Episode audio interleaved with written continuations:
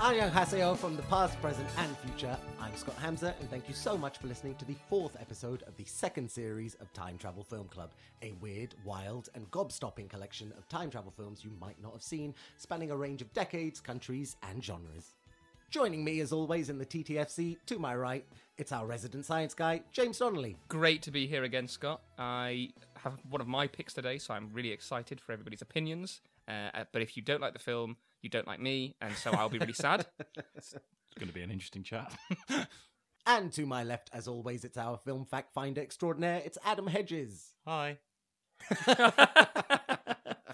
Yes, boys, we are back for our fourth entry this season, and as James said, we have circled background to him. James has picked 2017 Korean film A Day. A Day is directed by Cho Sun Ho, who also writes it along with Lee Sang Hak. Stars Kim Young Min, Byun Yo Han, Yoo Jae Myung, and Jo Yoon Hyung.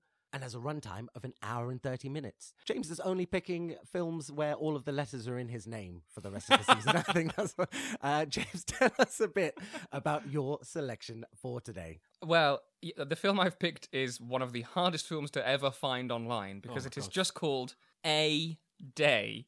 That's it. The film is A Day. Now, it would make it slightly easier to search for A Day 2017, but whatever you do, don't get confused between A Day 2017 Korean mystery thriller featuring a female character getting hit by a car, doctors, hospitals, and a main actor with the surname Kim, Sounds familiar. with the film One Day, a 2017 Korean mystery thriller featuring a female character getting hit by a car, doctors, hospitals, and starring a main actor with the surname Kim. I think I've watched the wrong film. I don't want to panic you both, but no, I'm just joking. I have I have watched the right film, pretty sure. I, I haven't seen many Korean films in my kind of like in my time travel and, and film sort of like searchings.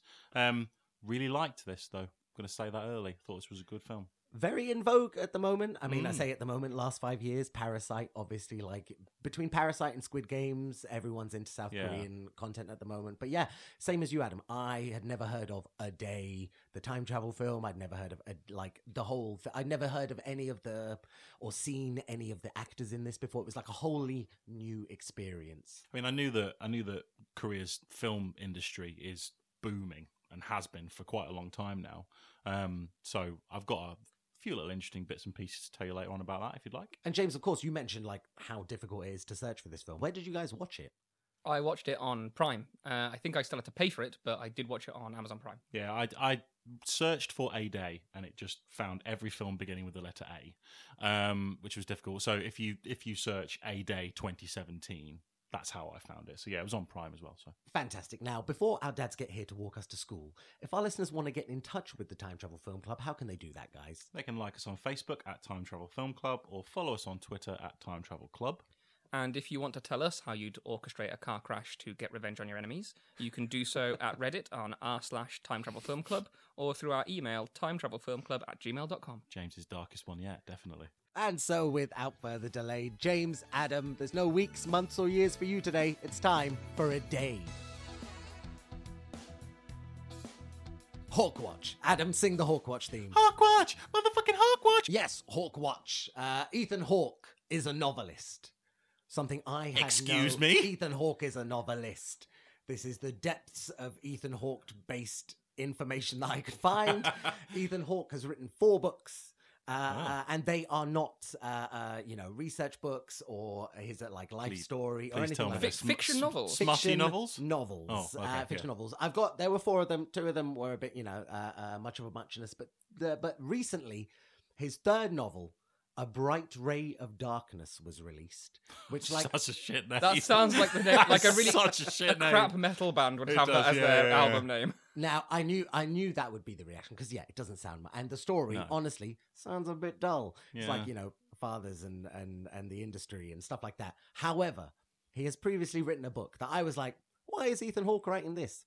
Rules for a Knight, and it's like a series of like, it's a knight in night times who is No wait, sorry. Oh, Th- right. It's a night. A, a night at with night time. a night with a at night- in the, night in the night times. Yeah, yeah, in the K K With a K. K and night times. I couldn't Yeah, see I the know, K I, I didn't I get it. couldn't- Right, right. It's a night I'm K blind. in those in those night times writing down the rules of how to be a knight and it's That's like wild. kind of like an allegory yeah it's loosely I think, an allegory for like how to be a man or how to be a good adult in society. But there's like be chivalrous and all this, all written through the character of a knight. I'm gonna, I'm God gonna read what. the fuck out of that.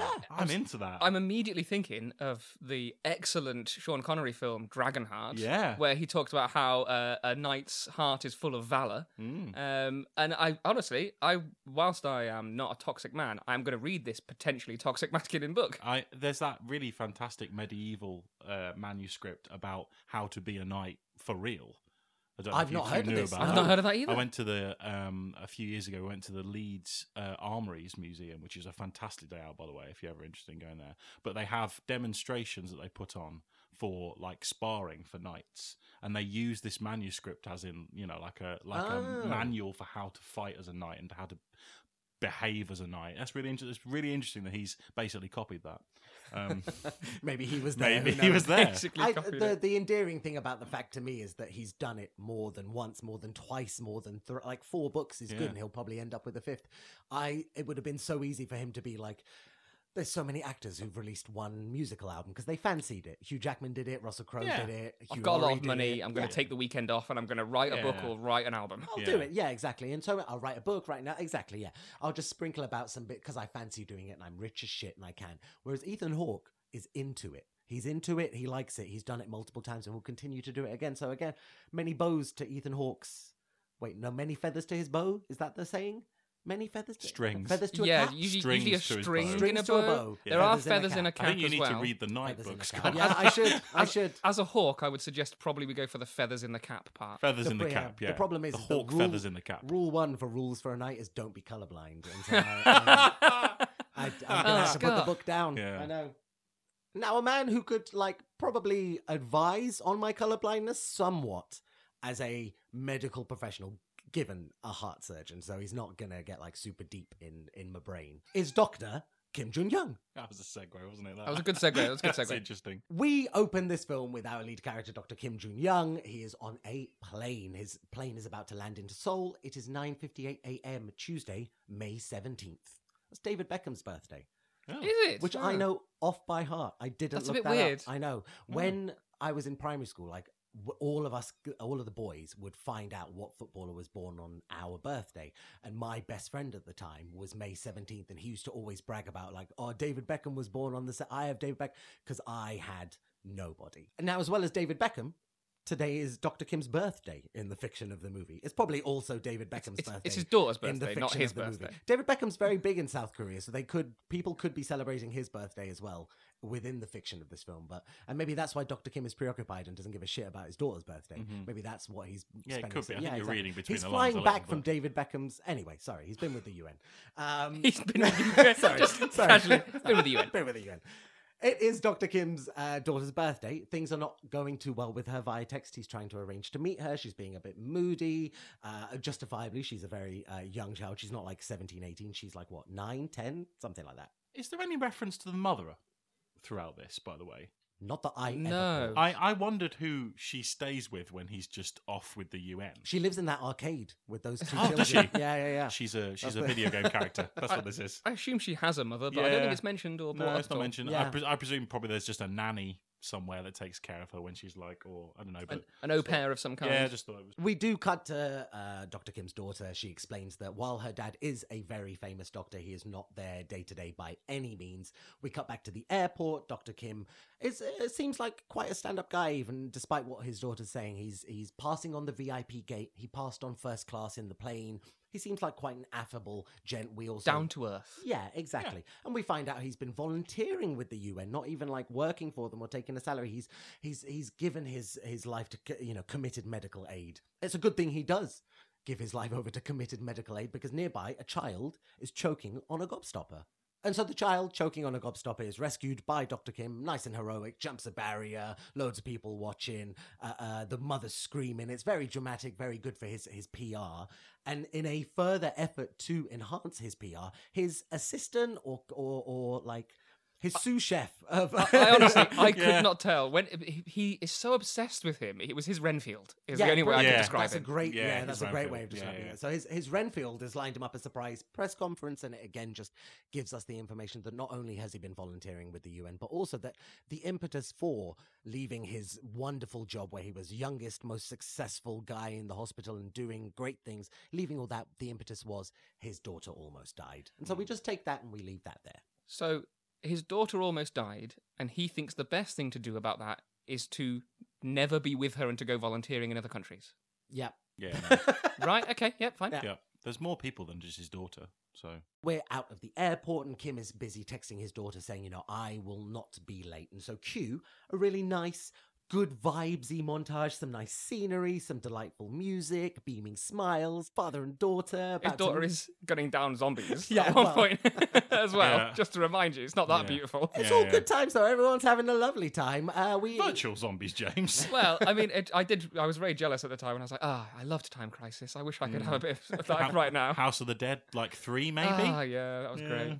Now, the good times are all ended uh, uh, very swiftly by the journey continuing for Dr. Kim, and unfortunately being interrupted by a car accident. He drives up. The camera's very selective here, so it's it's side on, and we see him pull up to the crosswalk. We initially we only see that crashed cab and the people rushing to the taxi, and you know, sort of like screams and shouts, and there's obviously something right. And, and so, unfortunately for Dr. Kim, with with great doctor comes great responsibility. Oh my god. He has to get out. He has to get out. Uh, to hell with his daughter. My my first thoughts here were he's just a good guy. He can't help himself, can he? He's like I, I'm I'm a he's a doctor through and through. He's Well, just like ready to help whenever something I'm- happens. I'm not sure if this is true around the world. Uh, I know that certainly in the UK, you have a responsibility when you become a doctor, or from my own experience, when my mother was a nurse, where if you do witness something like an accident or someone injured, you are supposed to go and help that person. Hippocratic oath? Yeah, the Hippocratic? Oath is part of that. And for my for my mother, for example, she was doing her driving test. Mum, I know you're listening. She was doing one of her driving tests, and they asked her the question of, "Oh, if you saw someone at the side of the road who'd had an accident, what would you do?" And she was she said, "Well, I would get out and help them." And they're like, "No, you're not supposed to do that." And she went, "No, I I have I to. have I'm a nurse." Yeah. Trump card, bitch. and so get out and help them, Dr. Kim does.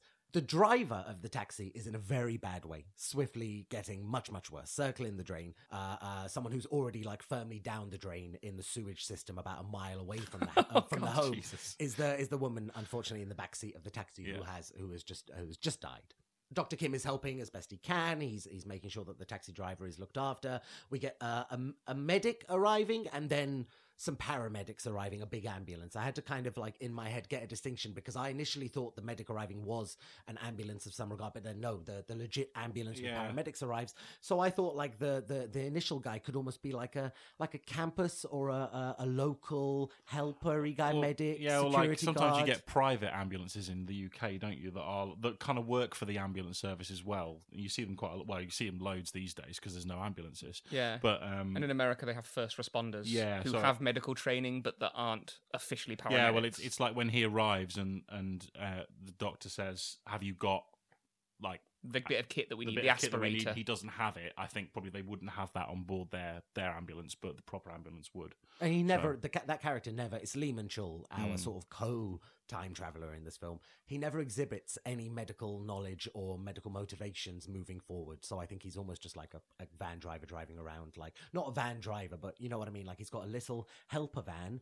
with some guard stuff. He's like a kind of security guard, kind of a medic, kind of just a guy who's driving around, like, community police officer. You know what I mean? Uh, uh, I mean, it's not a far off Yeah. comparison, to be honest. So as I said, Lee Min Chul arrives, helps out a bit. The paramedics arrive, help out even more, and they do say to Dr. Kim, "We can take over from here. We're, we're more than well equipped." Dr. Kim tells them, "He's like, I also think someone's injured over on the crosswalk as well up there, but I have to, I have to head off. I've got to go meet my daughter." And so he jogs back to his car, phones his daughter, wants to apologize for being late, and yet the phone call is picked up by a paramedic. Really good scene. This, like hearing the voice twice. That's excellent. and It's something that we I don't think we've seen in a film where you've got two phones in the same area talking at once. Yeah, I really- giving you clues. Oh, that was cool. that was a really good scene. well acted, well Oh, yeah, crafted. Yeah, I agree completely. I did see some stuff on the internet about this film from from a lot of South Koreans calling this film a little bit melodramatic and saying that you know, ah,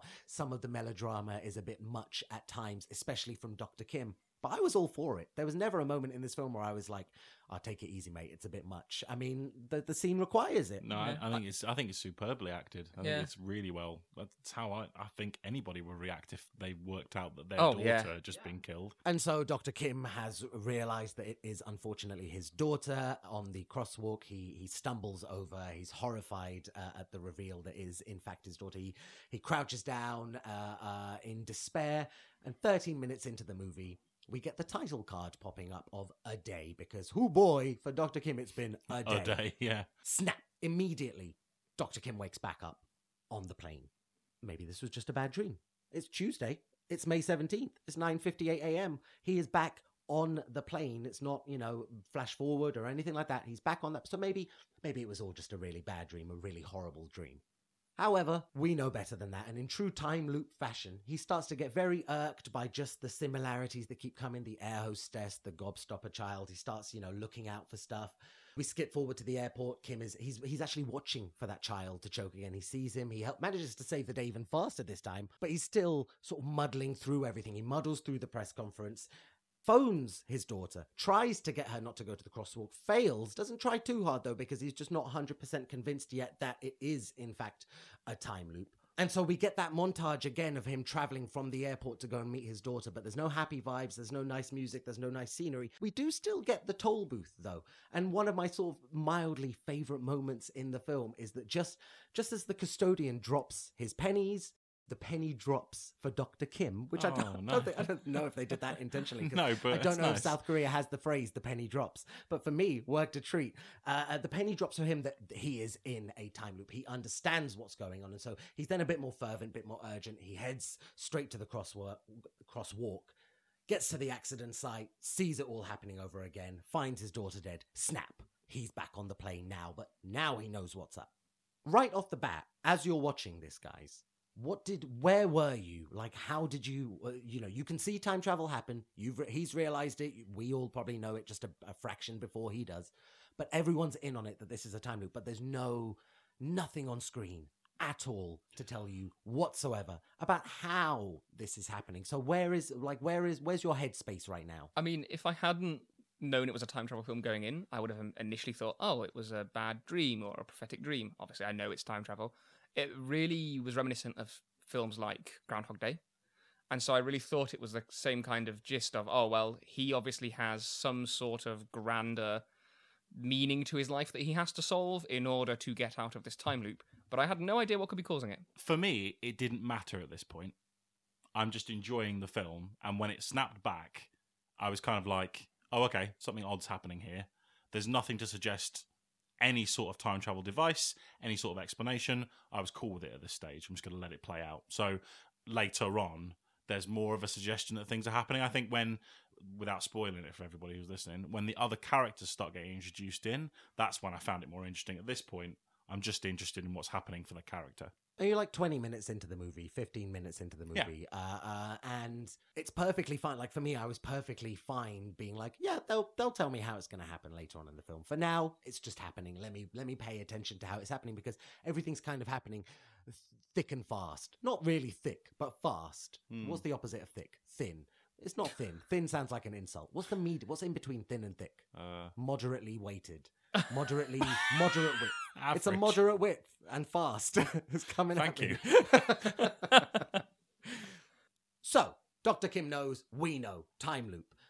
And because Dr. Kim knows way more urgency this time, runs off the plane, runs through the airport, grabs the gobstopper out of the child's hands, dashes for the VIP gateway this time, tells his daughter the plans are cancelled, don't meet me whatsoever. Yeah, it doesn't handle that very well. He like he like says, "Let's cancel those plans," rather than like, "Please don't go there. Something awful's going to happen to you. Just stay where you are. I'll come to you." And she definitely hears it as, I don't love you, I'm not going to see you today. don't- Exactly, I fucking yeah. hate you. Yeah. oh, she's let's- completely she's completely done with her dad shit. All she wants, by the way, is she just wants some fucking chicken. Yeah, She just doesn't- wants some chicken. fucking Fucking chicken. doesn't. You Yeah. could have solved this whole situation if you just hit that kid with some wings every every two weeks for the last however many. You could have just easily hit her with a couple of wings, couple of thighs, popcorn chicken would have solved the day. This He- whole film. He could have just said, don't meet at the you know, don't meet at the normal location. Let's meet, meet- at a chicken shop. meet Yeah, at the exactly. fried chicken shop. That'd be great. Exactly. Chicken you doing? cottage down the road. I'll meet you there. You'll be fine. Anyway, Kim again he races to the crosswork. He takes a detour. He ends up late, and so his daughter is dead again, and she's dead with an empty belly, not a hint of chicken grease on her fingers. How dare you, you piece of shit, Kim?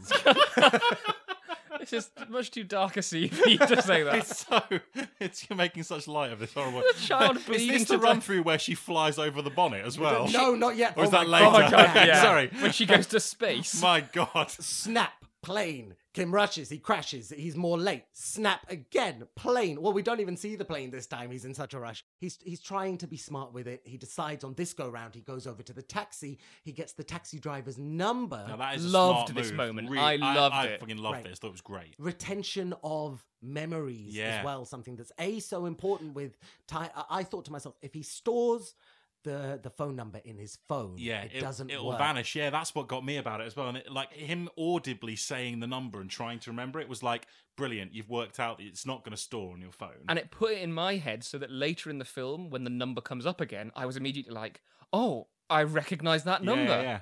now unfortunately it doesn't really come to much for him because he he, he snapbacks he tries and fails to warn the taxi driver. Call doesn't go well at all. The, uh, again speeds through the airport. This time speeds through like a construction site quarry-ish kind of stuff. Takes a wild detour which does make him early enough so that uh, his his daughter isn't dead yet unfortunately it's he's early enough to see her horrifically as you mentioned james go to space adam you also mentioned like the this is the one It's where like- you see her get hit and Do you know it- what really got me about it? And it's it's weird. I've like it's the like M and M's. The flying pasta, her, yeah. fly it's past the I'm like, weirdest oh part. god, this is horrible. This Yeah. is Yeah. horrible to see. there's depth to the scene. There and, is. like, it there's like is- little it's a nuances lot. of stuff that It's is a lot. unpleasant to watch. Now, I've got a quick question here. The taxi driver at this point, we don't in the film know what's going on. But the taxi driver now knows that Dr. Kim knows that Yeah. something's going to happen. Yes. Uh, This is. do- I don't think there's a point before now that the taxi driver could possibly have known anything. But now he realizes, oh, hang on, it's not just repeating for me, it's repeating for somebody else. Yeah. Which is maybe why he hits his daughter extra hard. Yeah. Oh my god, yeah, exactly. Oh Yeah. because he's like, I need to. He knows now, so he'll be there earlier. So I need to be there earlier. So I'm driving faster. Oh my Yeah. god, it's, wow, it's really dark. feels like a lot. Let's snap back to the plane. oh no, we can't even snap back to the plane. He doesn't snap back to the plane. No, the doctor sobs next to his daughter, and it's it's during this sob that things start to change up for us. He's he's grabbed by a man. We don't see the man's face just yet, but he's grabbed by a man. He's asking him who Doctor Kim is. He's saying, you know, and and crucially, he said, why is why is every day the same? What is going on? We then flash back to the first go round, the first time Dr. Kim was involved in this car accident scenario. And we see that the man who's grabbed him is actually that medic. It's that sort of security guard, the one we were talking about his job role. He's the one who's s- stuck in this time loop with Dr. Kim. We get the flashback. Uh, uh, it all plays out as per usual, and then we see that as it was happening, as as Doctor Kim walks over to his car, that medic Lee Min Chul spots the woman on the back seat of the car and spots that it's his wife. Th- This is this is where the film really took off for me and started to get very interesting because when you start introducing other people who are having their own time looped days, but they can also interact with each other's, I think that's fascinating. Yeah. because it's not like with Groundhog Day, for example, that it's that's just Bill Murray's character. It's happening to him. There's no hint that anybody else is living that day in the same way. But because you've got at this point two, but later on, as we know, three people who are having their own individual versions of the day repeat, but they can also interact with other people who are having those days. I think that's fascinating. Reminds me Really- of ARQ. Reminds me of um, Palm Springs. Palm Springs, and it was it was interesting because in ARQ and in Palm Springs they have the kind of convincer chat with each other, whereas in this film it isn't really a convincer chat. It is more just the paramedic says, "Why are you also experiencing it?" They don't have to convince each other; they both just know. Mm. They've they've convinced themselves almost, and they're coming to each other as two people who are convinced of their own thing but don't know about the other's thing. So it is it is kind of I mean, we, interesting. we we've only seen the day loop from the doctor's point of view. The paramedic might have been going on for how much longer? We don't know. It's it's weird. So he might have been trapped doing this for so much longer than than Well, we do see Kim. that, like, because we see that first go round, Mm. we imagine that they we do Yeah, you imagine can they read both started. that, But you're yeah, right. The the scene is like we we could think anything at this point. Absolutely. We do get all the flashbacks of Lee Min Chul's various like he's had just as many jumps as Kim has had. Mm. And in these two scenes as well, we just get two times dropped. We see that the daughter is run over at 12 p.m. and that the loop, uh, Dr. Kim tells uh, uh, uh, the paramedic, he tells Lee the loop resets at 12:30. Now, subject to change, but uh, the fact that his daughter gets run over at 12, again, subject to change, but for now, both locked in. Now we snap back to the plane. Dr. Kim gets off of it. Uh, Lee wakes up in his apartment, and it is time for the Loop Lieutenants to meet up and formulate a plan. Loop Lieutenants. the idea is boiled down to by Dr. Kim let's change everything we can in the hope that the day might change. Fair enough. You Sensible go for suggestion. I, Yeah, yeah. I mean, it is the kind of the whole butterfly effect idea of well, if we just change literally everything, something's got to give. Right. So plan in play. They snap back again, and this time Kim, interestingly, he uses the press conference to tell his daughter to meet him in a park, not to meet him, you know, over a, a crosswalk. We're about a third of the way done through the movie. It's a 90 minute movie. We've done about a half an hour. And I think it, you can almost look at this movie in, in thirds of like the third that Dr. Kim is basically experiencing it for himself, and the second third where they are experiencing it together, and the, the final third where it all wraps up kind of thing. But we're into this second third now. And so we have like this, this strong loop lieutenant pairing.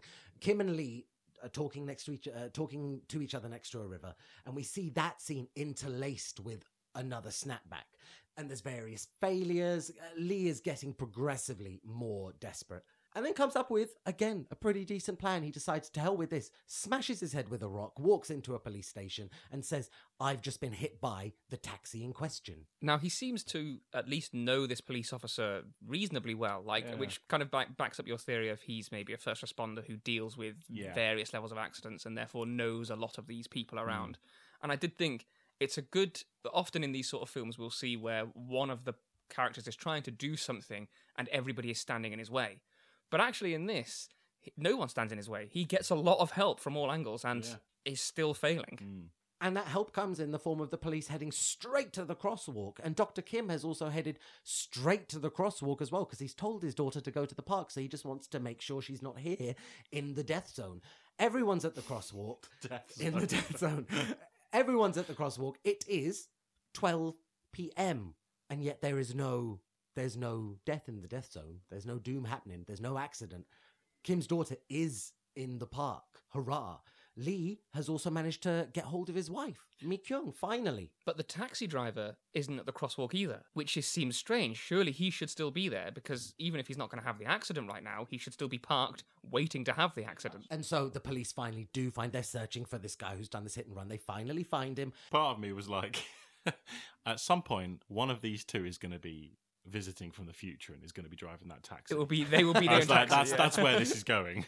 Now, taxi driver, he speeds off from the police. We get a little bit of a chase. We cut to Dr. Kim, who is in the world's largest park. Beautiful, by the way, beautiful park. Gorgeous Yeah. park, massive. Al- Yeah, yeah. Also, our first hint that the taxi driver isn't just a normal bystander. Mm. It's a race between Kim on foot and the taxi driver on taxi. And they are both.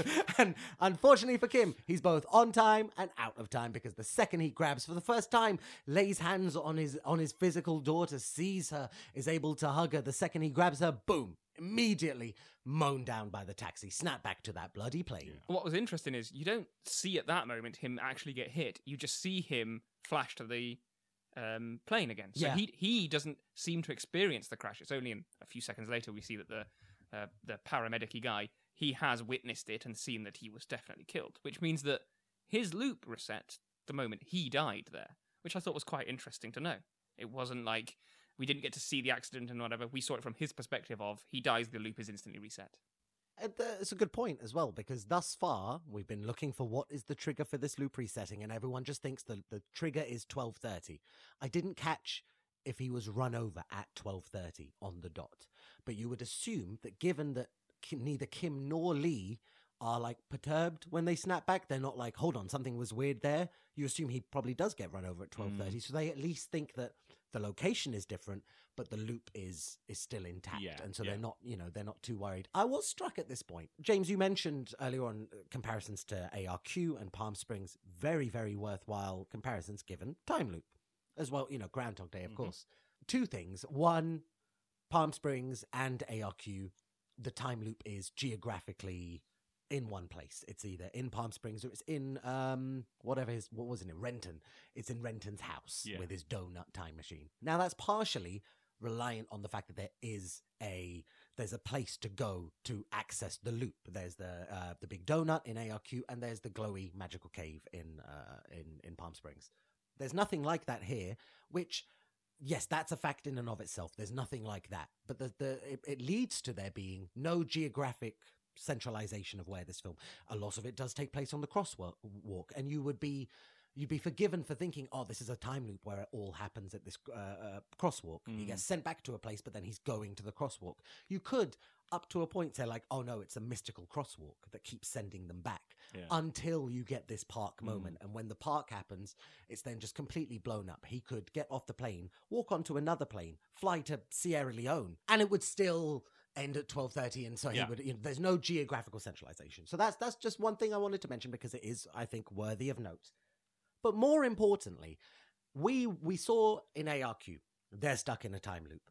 Keyword being stuck. Now, Dr. Kim is also stuck in a time loop, but ARQ and Palm Springs, they are stuck in loops that they want to end. At least Sarah does. Niles is a bit iffy about it, but Sarah wants it to end in Palm Springs, and everyone wants it to end in ARQ.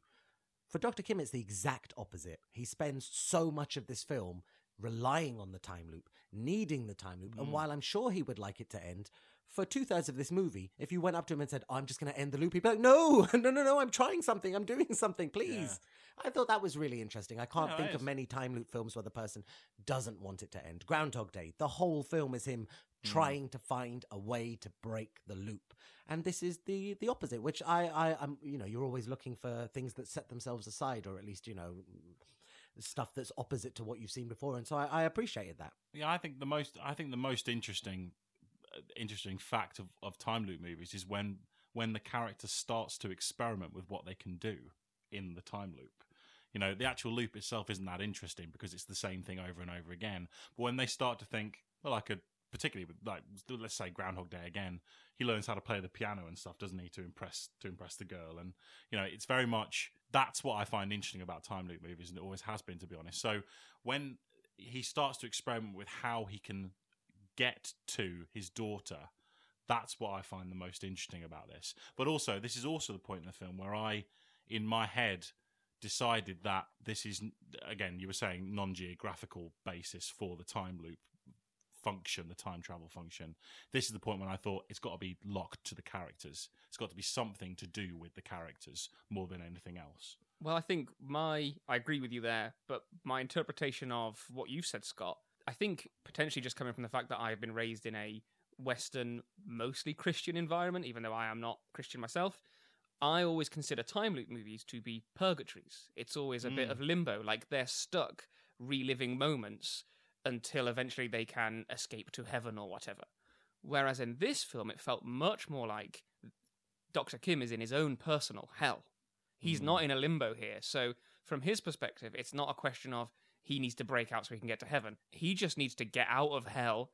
But the only way for him to get out of hell is to stay there and Hmm. solve the problem he has there. Yeah, nice Hell is a great example because like that there's that off used phrase and I'm sure it's in like loads of films and stuff where it's like oh uh, I'm going to send you to hell and in hell you'll relive the worst moment of your life Yeah. over and over and over and you can almost like build the movie out from that sentence given that you know seeing your daughter be run over would be the worst day of your life and he is unfor- he doesn't have to see it over and over physically but he ha- he knows it's happening over and over so yeah I think that whole like being stuck in uh, uh, limbo almost sounds nice, or purgatory sounds nice comparing. So I think hell is the much more apt compa- uh, uh, kind of analogy for what Dr. Kim is going through. And Mm. yet, a big motivator for him is to keep enduring that hell because he doesn't want to leave it alone. He wants to leave it with his daughter as well. Now, following the uh, mowing down by the taxi, uh, the Loop lieutenants have realized it was never an accident. The taxi driver is, in fact, out to get them. So it's time for a little bit of research, and, and our two guys, they go about it in different fashions, but why not? Lee breaks into a police station. He breaks into the same police station from earlier in the film, uh, uses the rock, smashes a policeman over the head, and is, is searching through the database for any information about the taxi driver. Whereas Kim heads to his old hospital. That's where we get a Kim flashback to, all importantly, three years ago. The three years ago that were mentioned not just by the taxi driver on the sinister phone call, but also by Kim earlier on at the press conference when he said, Three years ago, my daughter almost died. We get a flashback to his daughter losing all hope that she will get a heart transplant. She is awaiting a heart transplant. She's in his hospital, and unfortunately, they thought they had a donor. It's not gone as they expected, and she is now F U C K E D. Now, interestingly, she's not calling for chicken at this point. She wants pasta. And so I think it's not Dr. Kim's fault that he hasn't been getting her chicken. She asked for pasta, and he's been getting a pasta all these years, That's a very not good point, realizing yeah. she wanted chicken. Yeah. And the Kim flashback is met with a Lee flashback, same night, three years ago. And it's Lee driving, getting distracted, causing a nasty car accident. And uh, for what we see now, he then goes and rescues uh, a father and a son from the wreckage and drives them to Dr. Kim's hospital. Unfortunately, the young son is brain dead, and the father looks very much like he will end up the same. He is in surgery, it's not looking good. We cut to, for the first time, the taxi driver. We're back in present time. We, we cut to the taxi driver waking up in his own home. It is the morning of May 17th, David Beckham's birthday, and he hears on the news that Dr. Kim might be receiving a Nobel Peace Prize. Oh my God. We then fade to later in the day. A bit of an awkward fade, I thought. I un- Yeah, little got the light. I saw that as well. Yeah. I know the light on the wall indicates the, the passing of time, but it, it, they don't do this kind of thing anywhere else in the movie, and so it Mm, does feel a little bit odd, like yeah. okay, fine. But we fade to say uh, later on in the day, Doctor Kim walking into the taxi driver's house.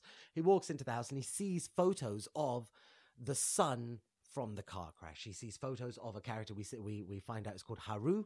It is the boy from the hospital three years ago, and the photos would indicate that he passed away. Lee then busts in, grabbing Dr. Kim again and demanding some answers because he's seen some stuff on the police database. And so we get another flashback back to the hospital three years ago, and we see Dr. Kim stealing Haru's heart by forging his comatose taxi driver father's signature. You know earlier on when I said he's just a genuinely good guy.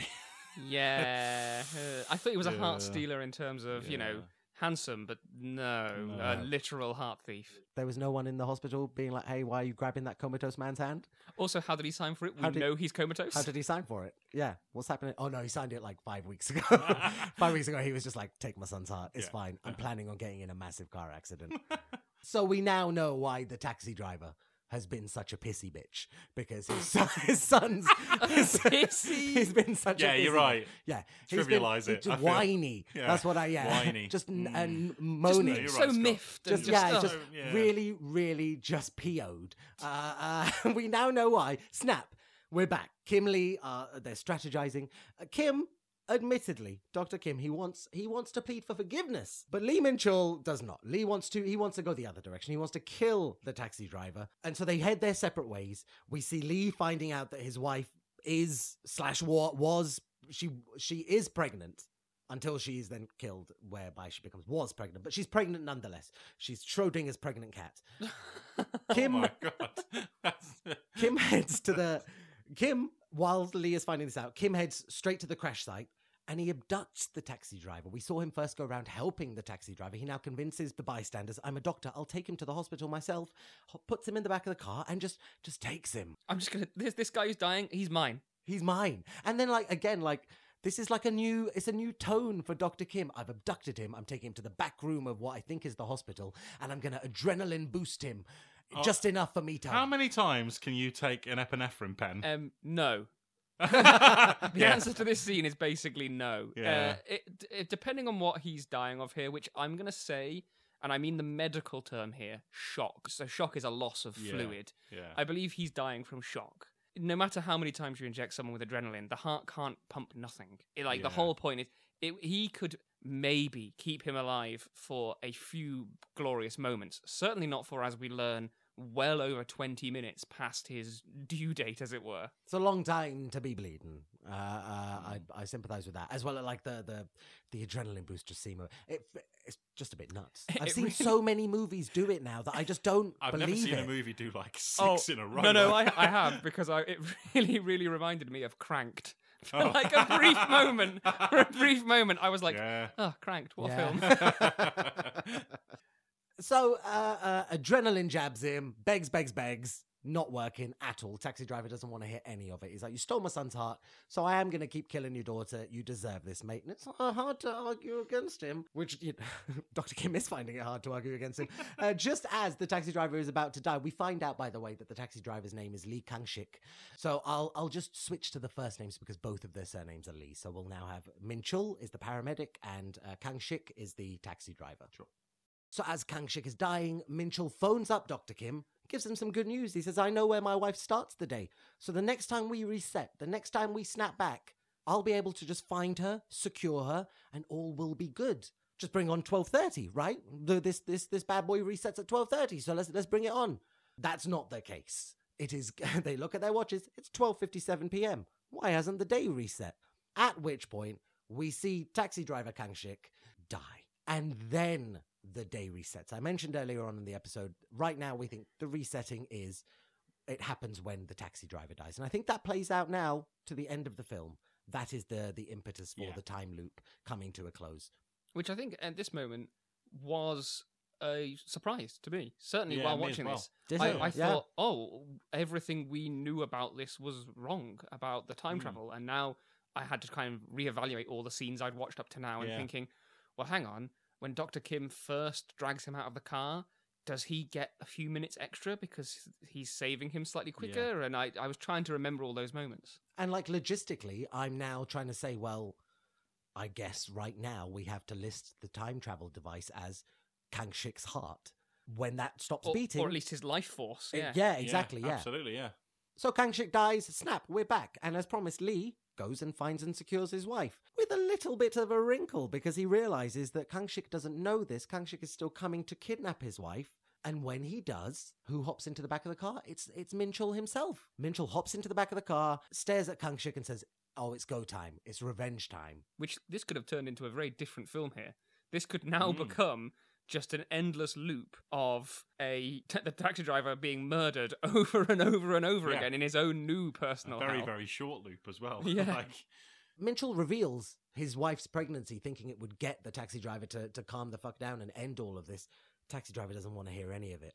Kangshik immediately turns around and he goes, Yeah, but do you not remember what you did three years ago? And we get the flashback from previously with, with Minchul causing the car accident, but we get it expanded and we see that he didn't he wasn't exactly an eager beaver to help them initially. He he very much drove off from that accident. Mm. In fact, if he hadn't driven away, if he'd done something about it immediately, then Haru may not have ended up brain dead, and this whole thing wouldn't have happened, which would have been sad for Dr. Kim's daughter and would explain why she should have died three years ago. yeah. again completely validating the taxi driver's anger we've had it validated for dr kim and now we get it more than validated for minchul as well so kangshik throws minchul out of the taxi uh, and speeds off to the crosswalk of doom but this time, Dr. Kim is also speeding towards the crosswalk of doom. And for the first time in the movie, he is early enough to drift his way around his daughter and smash the taxi so that it glides over her head. Crisis somewhat averted. We are living in a time where Minchul's wife is is safe, uh, uh, her and her baby, all good. Dr. Kim has also secured his daughter. For the first time in the film, she's off on the side of the road. She hasn't been run over and it looks like she'll be okay. Taxi driver has taken a nasty crash once again. It was something that was coming for him. We saw him in a car crash at the beginning of the movie anyway. The car is overturned, but Dr. Kim heads straight over to it. And again, with great doctor comes great responsibility. He is trying to save taxi driver's life, but it's not just his Hippocratic oath standing in the way. He has also fully now twigged the taxi driver's death is the thing that causes the loop. So if I don't allow him to die, we are good. And because my daughter's alive, we are very good. He also, though, he also when he when he finds, you know, he's talking to the taxi driver who's like, you know, why are you saving me? I am just gonna I am just to kill your daughter again. Pro- I, tr- pro- I promise you, the second you save me, I'll kill myself and then I'll go kill your daughter. no, I'm not. We're not doing this. The daughter in this scene, I don't know if you guys thought this, seemed really weirdly spacey. Like, I know she's just almost been in an accident, but she isn't crying. She isn't hugging her dad, who she's just seen mm. for the first time in however long. She's just almost robotically standing there and just staring into space sometimes, not really reacting. It's a very good point, and I will build on that, I think. And I don't know if this is movie or if this is me, but you can build on that because this is the moment as uh, Dr. Kim is standing over the taxi driver and saying to him, you know, I'm, I'm still trying to save you. Uh, uh, I don't want to reset the time loop, yada, yada, yada. He adds on, just kind of tacks on at the end, a nice emotional whammy. He's like, Your death is causing the time to loop. And I think the reason for that is because you're. Uh, by the way, sorry, I, sorry, I stole your son's heart. My bad. Uh, but I think the spirit of your son in my daughter is the one that doesn't want you to die. And so every time you die, it's bringing you back. And so maybe the spaciness of uh, Dr. Kim's daughter over on the right is because inside her, the soul is just going nuts. Little Haru's soul is just like banging on the walls, being like, oh, my dad's dying again. Gotta do my time loop reset. And so the time travel device is not the life force of Kangshik the taxi driver. The time travel device in this movie is the spirit of Haru. 100% agree. This film is called in Korean Haru. Yes, the sun. Because the Korean name Haru means A a, day. day. Does it? I had no idea Yeah. about that. That's it. Uh, So I think definitely Haru is the time travel device in this situation because The spirit, only- the spirit, the of spirit Haru. of Haru. I yeah. want it to sound like a plane or a boat. Like, Yeah. oh, the spirit of Haru. yeah, because you know, I think Haru's spirit is trying to redeem his father in a He way, does. trying to keep him Crucially- alive. He wants his father to have a change of heart. Correct. Much oh, like he did. jeez. But you know what fucks with all of this? It fucks with the whole situation for all of them involved is the fact that Minchul is speeding on down to this scenario and he still plans on killing the taxi driver. But Dr. Kim knows. Dr. Kim knows I, I need to keep him alive. So they manage to evade the ramming by uh, uh, uh, Minchul. But he's not finished. He gets straight out the car. He grabs a knife and he's he's stumbling towards uh, uh, taxi driver. Only thing in his eyes is I'm killing this bad boy. Dr. Kim grabs him. They they tussle. He's he's pleading with him to stop. Please don't kill this taxi driver. We need this loop to stop, you idiot.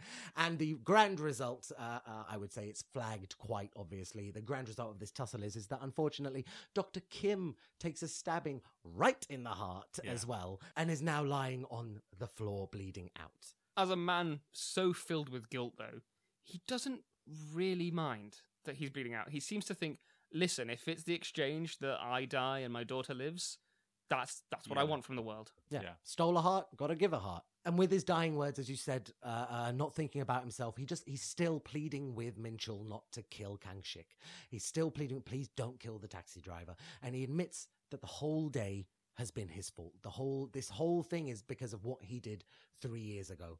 Which, by the way, just from a cause and effect point of view, not true. The whole fault is at the fault of the paramedic not returning to the scene earlier to save them. If he'd done that, none of this would have happened.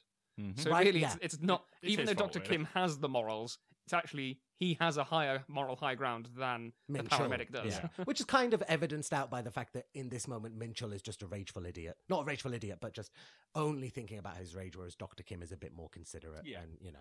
Now, fortunately for Dr. Kim, all of his pleading and all of his, his kind of last wording, this is all heard by Kang Shik. Uh, uh, and he finally, he finally looks over at Dr. Kim's daughter and he, he sees the spirit of Haru inside her. Not visually. I didn't literally see like. I mean, if this film had like a Casper moment with the, over her right shoulder, out, little yeah. Harry, yeah, turn it off, yeah. But he manages to. He sees in in in Doctor Kim's daughter. He sees his son finally. He stumbles not only towards her. He also stumbled towards a, a leaking uh, fuel tank on a car that is due to explode, which it does, resetting the day. Whew, okay, we snap back. Dr. Kim is on the plane. Minchul is in his apartment. Kang Shik is in his taxi. There is a sense of calm. There is a sense of mellow. I did want to mention, just as a as a as a as a sort of emerging trope that has popped up in Mega Time Squad, and now here, the resetting of the time gets rid of the stabbing in Dr. Kim's heart, as it should. But also in Mega Time Squad we saw that uh, Oh, yeah. uh, our boy I forget his name now, but he was he was stabbed by by Damage, and uh, see, I remember I remember Damage, You but I don't remember the main remember guy. The yeah. main, main character's name. So uh, he got and he he presses his bracelet, he resets, and he's no longer stabbed. And so just this whole thing of time travel heals injuries, Mm. not something we saw. I wouldn't say we saw a lot of it in season one at all. And already in season two, we're four movies in, and we've seen it twice. So Yeah. a nice sort of new thing. We we're, we're now just in the moment in the movie of seeing all of the all of the the happy moments getting wrapped up, and so uh, Minchul he finds his wife, he reconciles with her. They are going to have a girl, and that girl will be named, as you mentioned, James Haru. We see Kang Shik. He finds Dr. Kim's daughter, and they get to have a chat about Haru. You know, he gets to sit next to the child that has his son's heart in her body beating away, which must be uh, like a wild emotional experience, genuinely.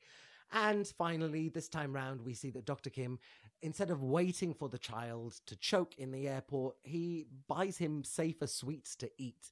And he doesn't take any plaudits at the press conference either. He's he's changing the course of things. He's doing it right.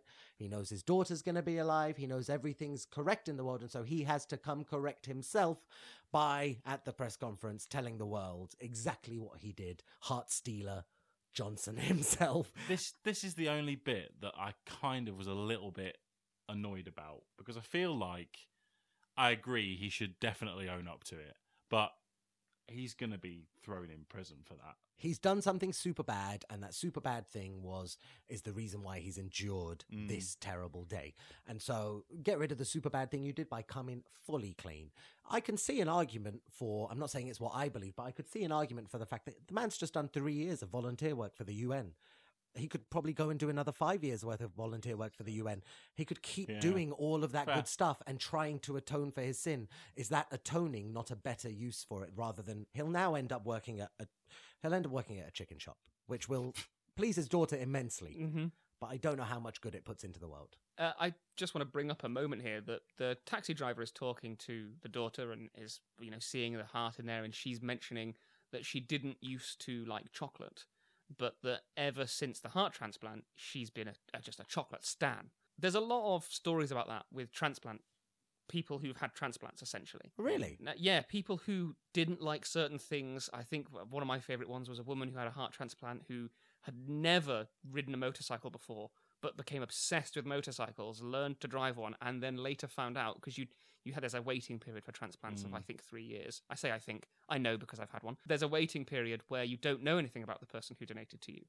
And she found out at the end of that, oh, he was a massive motorcycle fan. That's wild. So strange. that is crazy, right? Now, from my own perspective, mine was a bone marrow transplant, so it's the blood. I'm no longer no longer allergic to horses. I'm no longer allergic to pollen. Don't have any hay fever. I used to have asthma. I haven't used an inhaler. I do use an inhaler twice daily. I haven't used one now for four years. So I think there is something to, and I mean, as someone with a science background, I should not believe this. I think there's something to it. I think there is something That's to so the transplant strange. change. That's the movie wrapped. The movie wraps up with, you know, everything going nicely and it ends at that press conference where he basically confirms, I ain't getting no Nobel Peace Prize right now. I don't deserve it. And uh, and and and that is the end of a day. it made 8.5 million at the box office, That's good. so it's pretty good. Yeah. Um.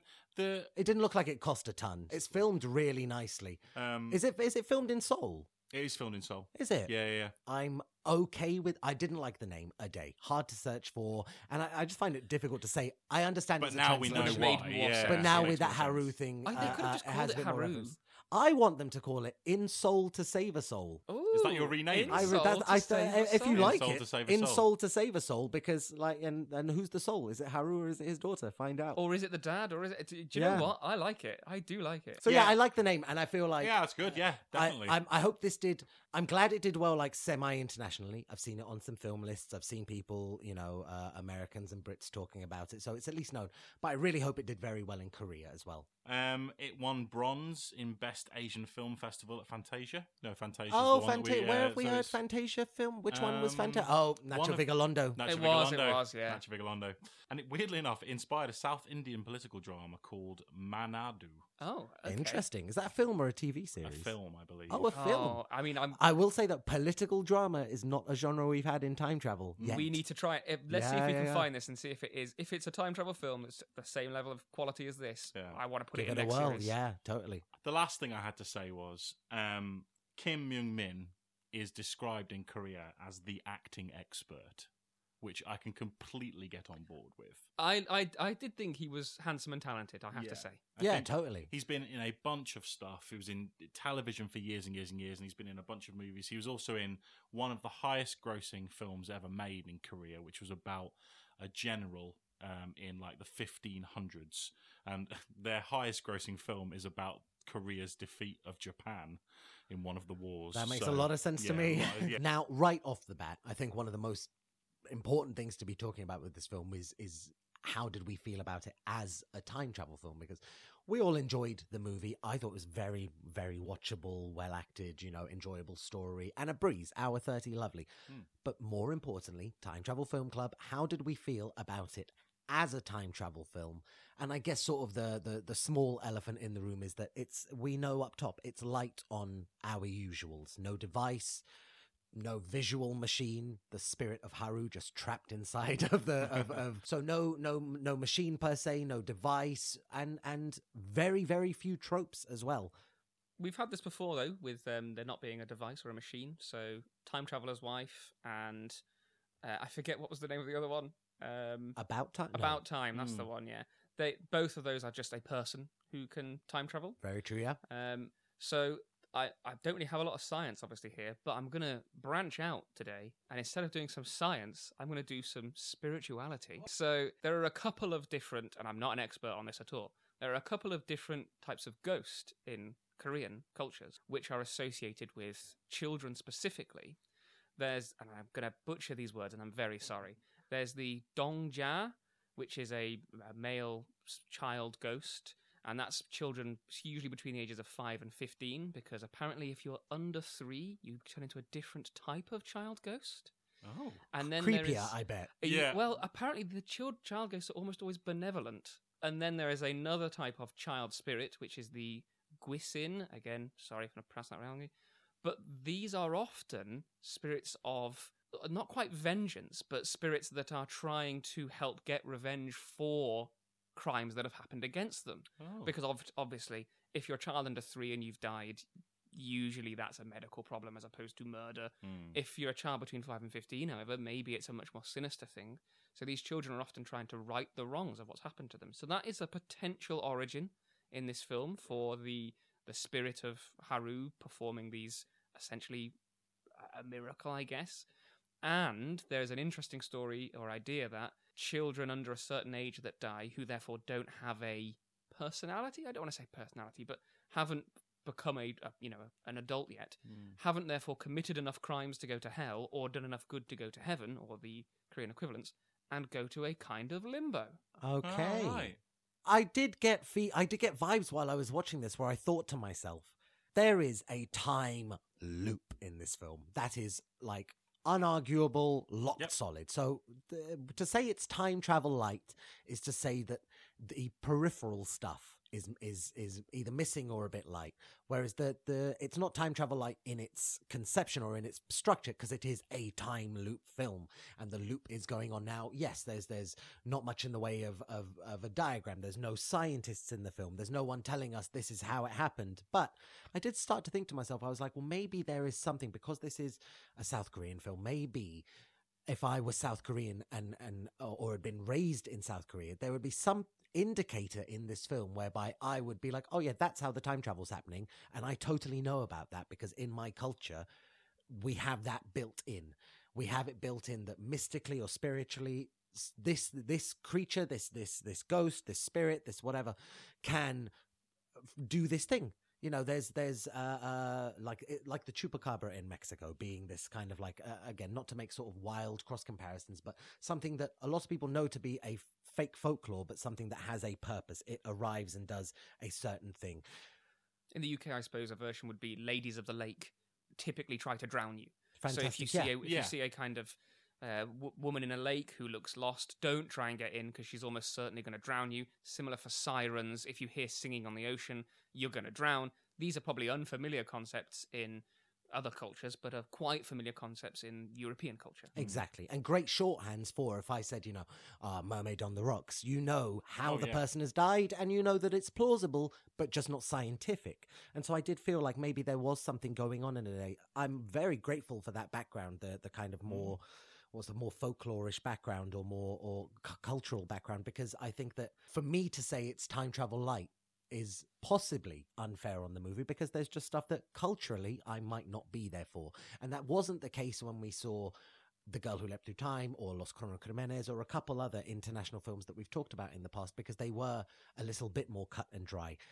Whereas with this one, yeah, it felt like there was stuff going on that I wasn't privy to, and yet I didn't I wasn't upset about it. I just felt like, yeah, this is just gonna be a different type of thing. So And if we compare it to the two most obvious ones, which are Palm Springs, where again there's there's not really any there is science that later comes in through like kind of quantum theory, quantum mechanics, but really from our perspective that might as well be magic because we don't know what's going on there. Very the whole true, yeah. point is she consults an expert, and it's pretty much a magical cave. I think Scott, you called it something slightly worse than that that we weren't going to. And then Mystical crack. Mystical Come on. Crack. yes. Say And its name. Say its name. and then ARQ, very, very similar to this film in a lot of ways. The only difference being there was a device we could lay our hands on, which made us feel so much more comfortable about Yeah. the idea of it being time travel.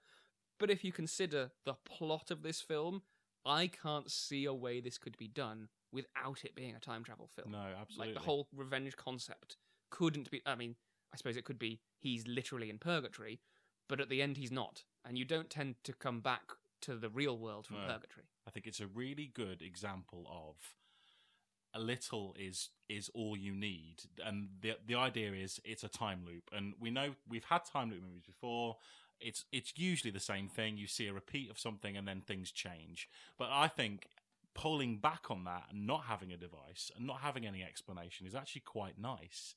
I think it's kind of freeing a little bit. Uh, yeah, you've you've brought up something that I hadn't thought of, which is we love when a trope comes up because we can go, "There's a trope," Yeah, we love that. We're comfortable with that. That's great. but it's because we're comfortable. Yeah, Actually, absolutely. Is it, is it quite nice that we've got a film that seems to have no I tropes in it? I feel like the tropes are our safety net with a lot of time travel Yeah. because we can put our sort of brackets around the film and say, well, it's got a time travel device, so this is what makes it a time travel film. But and the safety net of screenwriters as well, because Ab- they can absolutely. just lean on tropes. That's Yeah. why tropes exist, because they're things screenwriters often put in in lieu of coming up with something Mm. completely brand new, uh, which I wouldn't say this film necessarily does. There's nothing in it that is a wildly new way of doing things, but I think stripped back is a really good way of of, Yeah. of, of framing it.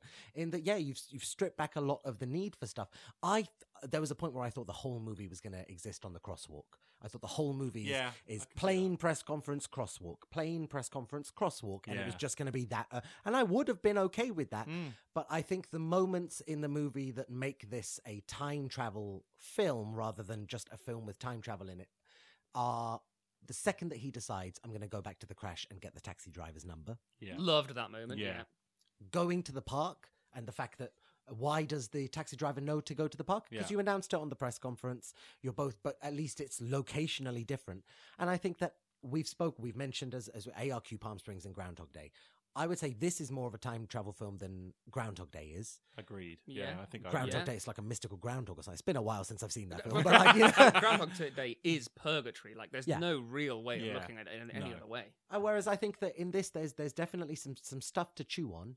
I think that the spirit of Haru, very in, like interesting, Very worth interesting. talking about. That the spirit of this dead child is, you would think, oh no, it's the we thought, oh, it's the taxi driver's heart that's resetting everything. Or at one point they thought it's just the time of day, twelve thirty. That's when everything gets reset, and it turns out no, there is someone performing it, a spirit inside uh, of Dr. Kim's daughter, but nonetheless, the spirit of a dead child is performing a time loop, is creating a loop for the redemption of his father. And Great. in, in in Palm Springs, we see that she is able to extend beyond the normal time travel loop by staying awake, and that it just resets essentially when she falls asleep, which was we talked about, but really when you think about it, is a strange concept that everyone else's reset point is just totally different. drives me wa- still Yeah. drives Yeah. me Yeah, so yeah, yeah. I still don't enjoy Palm Springs because of it. Like I Yeah. love that film, but I get to that moment and I just my brain vomits. Whereas in this, we could see a horrifying world wherein the taxi driver is in a coma for 40 years. And finally his Oh. heart Yeah, yeah, gives yeah. out, and boom, we're back to this day again. I think it's interesting as well to have to set up a time loop that relies on something that happened three years ago. Yeah. So this time loop has been created because of a flat, and so we didn't get, to my knowledge, there's no flashbacks in ARQ. And there's no flashbacks in Palm Springs. There are flashbacks to moments within previous loops, but there's never a moment where you see what was Niles up to three years ago, what Mm. was, or five years ago, or ten years ago, or one year ago. Sarah mentions in Palm Springs that she's been divorced, and it goes nowhere. It just leads. It's just a, a little character Well- note for her. They could have flashed back to showing her, but it has no bearing on the film. In the same way that in ARQ, yes, Sarah and uh, uh, I think it's also Sarah in ARQ, but Uh, either way, Mother. mother, Mother. mother, and Renton Yeah. have have previous. They have history Yeah. that has a mild influence on their interpersonal relations, but doesn't affect the plot. Whereas in this, you have a loop going round and round and round and round, as well as flashbacks to three years ago and, and reveals. So, I mean, it's a time loop film that also shows the past. I know they don't go to the past, it's not time travel to the past, but there is at least that. It's another feather in the bow. It's also, I'm trying to think, but Palm Springs, we know Niles has been there for maybe hundreds of years. We we don't know for sure, Yeah, but yeah. he's been there a long time. Groundhog Day, I think some estimates have it be like 40 years, others have it be like a thousand years. Then we've got ARQ, where we don't know for sure, but we know he's repeated in the film at least a dozen times, and that that's in a grander loop of at least a dozen times, so Mm. hundreds and hundreds. Whereas this, I think we're only in double figures in terms of actual number of loops that happen. Yeah, I I counted think- I like think- rough, I counted like roughly ten snaps, Yeah. and then I gave up because I was enjoying the film too much. Yeah. I, I think we're seeing what's how many loops there are. I think what you see in the film is what. There's the no secret loops- ones There's no miss. secret ones, or there's none that are happening. You know, like behind the scenes that we don't see. Like in Yeah. Primer, there's a few things that could happen behind the scenes Mm. where he's at the party, or it could happen in a Warner. We don't know. Yeah. In this film, we see every single one. Yeah. It's interesting. I mean, I just I, I was just thinking like why Haru brings his dad back. Does Haru, the spirit of Haru, also share the, the spirit, baby spirit of Haru knows about the tech, knows about uh, Minchul and knows about Doctor Kim and what they did, and so is also sharing the time loop with them. Oh, I know why he shares the time loop with his dad because he doesn't want his dad to die. He wants to keep giving his dad a chance to not.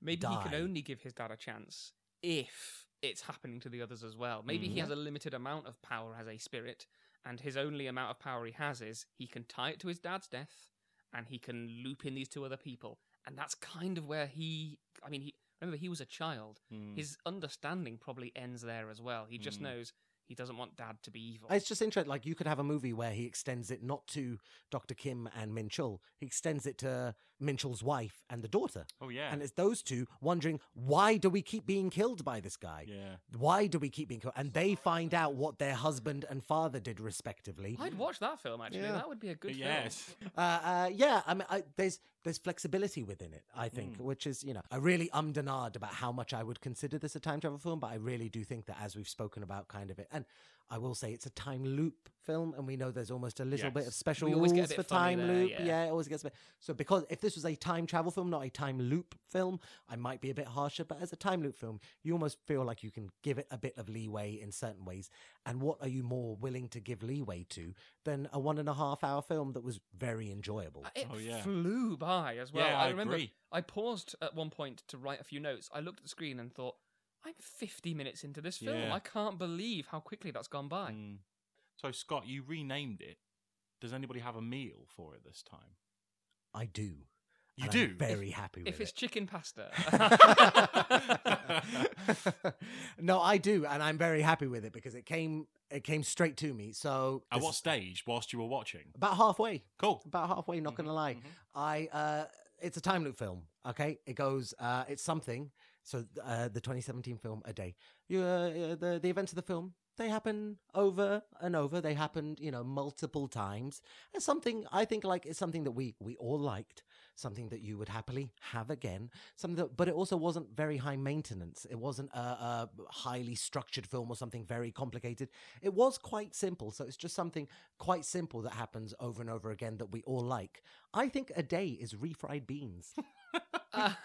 I, I I think the refried is a great one for time loops. I'm Yeah, very happy it with is. that as Refried well. So just you know, refried over and over. chicken. But also, yeah, I, it sounds like I'm describing something bland, but it's not Mm. bland. What I'm describing is like an, a mildly all-purpose that doesn't have a an exaggerated taste. It's Refried- wholesome. It's easy. It's, It's, filling. Useful. It's you know, it's Yeah. yeah, yeah, very rewarding to eat. It Yeah, is, yeah, yeah. And this film was tasty, rewarding, Digestible. digestible. Like I thought it was great, enjoyable, not very long, well acted, and like not no one's gonna turn around and be like, oh, I had to work so hard to understand that film, or I was I just it lost me or anything like that. No, Mm. time loop film, just just go for it, just enjoy it. You know, yeah, great. And so, guys, that brings us to the final job we've got: ranking this bad boy, ranking it as a time travel film. This is really hard. Uh, I I am right there with you. I think it is a tricky one. Now, just to recap, uh, uh, we have uh, this is our fourth episode. The rankings as they stand in ascending order. In third place, we have Mega Time Squad. In second place, we have Time Cop, and in top spot, we have The Time Machine. I feel like if you push the the enjoyment and the acting and all that stuff to the side and we just talk about the time travel and the the way it's executed what they present i don't see a world in which this can go any higher than bottom. And that's only that's not because it's not good and it's not because it's not secure and strong but i when i think of the other three films they feel like more time travel films to me. They feel like more of a time travel film than this than than a day. And there is more care put into the time travel as opposed to the emotions behind the time travel or the reveal of the time travel. Something that i feel like and i'm i'm looking so forward to your guys because i i stand to be corrected and i could easily change. I could flip on a dime because i did i enjoyed it and i like the the, the i like the nature of this time loop. But i just when i compare it to the other three my gut is telling me those other three films are not just more time travel but also better by proxy of being of wanting it more caring about it more and showing it more. Um not just the the not just the time travel but the causes of it the the the rules behind it the way it's done how it impacts multiple characters across the film. And i mean there's no way this goes above the time machine. Uh, uh please tell me adam what do you think? What's what's your gut telling you?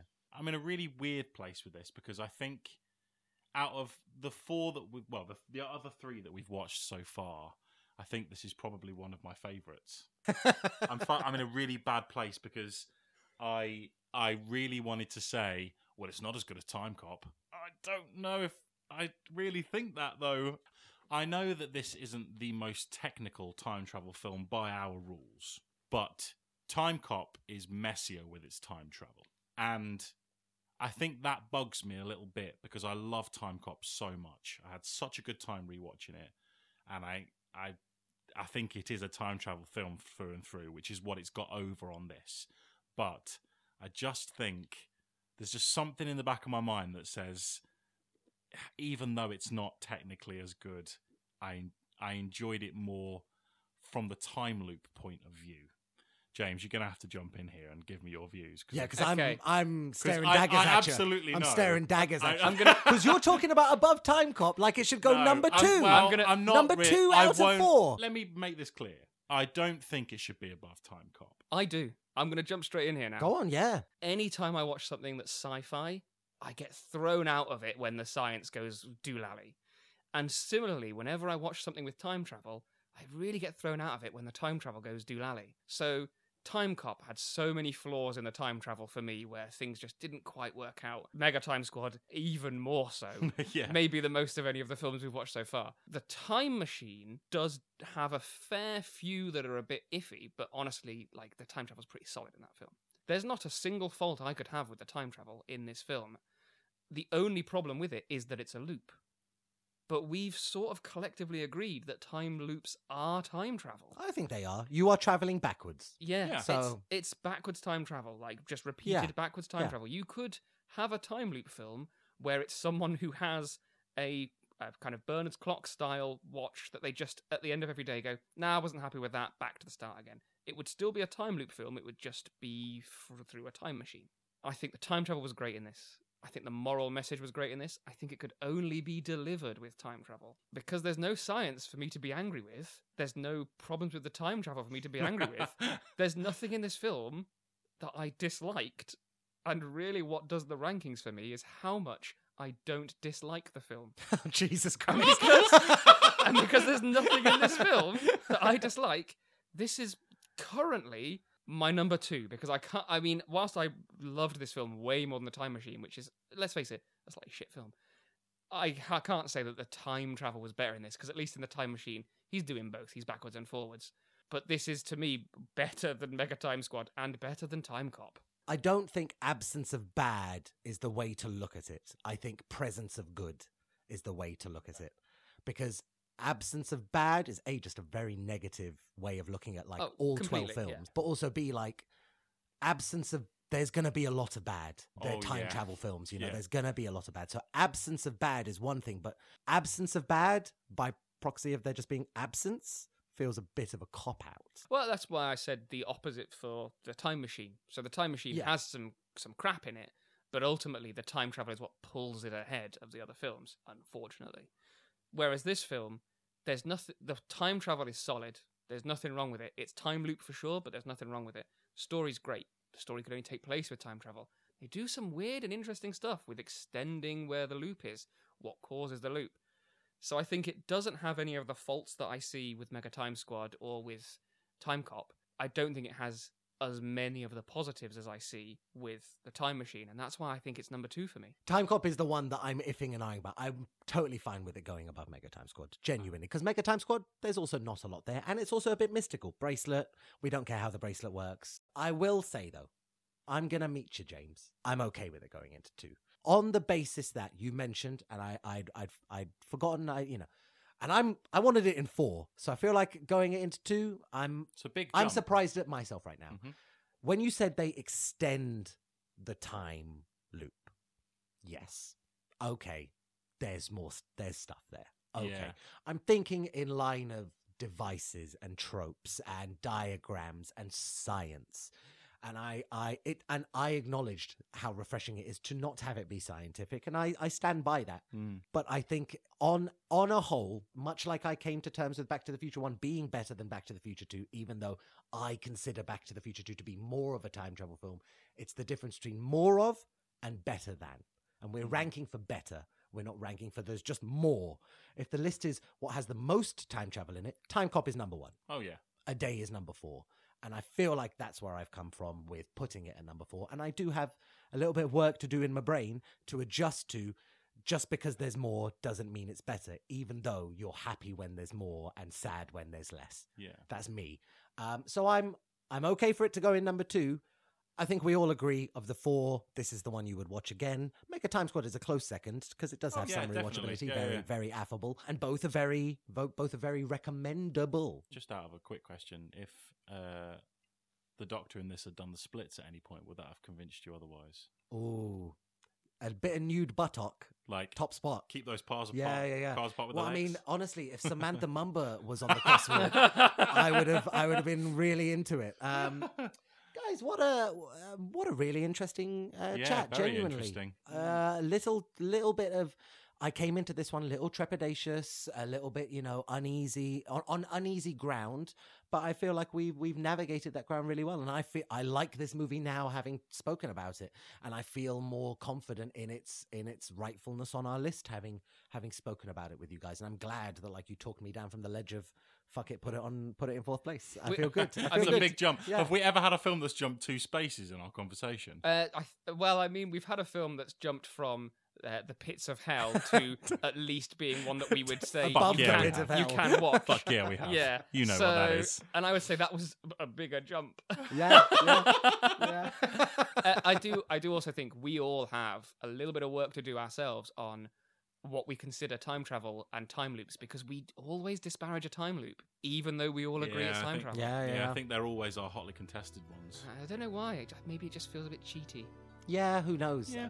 And that brings us to the end of uh, In Seoul to Save a Soul, the refried beans of the list. Uh, guys, thank you so much. I've ended Uh, it so sweaty, by the way. I know, I'm so warm. It got really It is intense warm. in here for a It is sec. warm. Yeah, It is yeah. warm. And so, like the refried beans we have all become, it's time to, to hop out of the frying pan and into someone's mouth. Uh, uh, guys, End. yeah, just hard let's cut. just hard end. cut. Yeah, goodbye.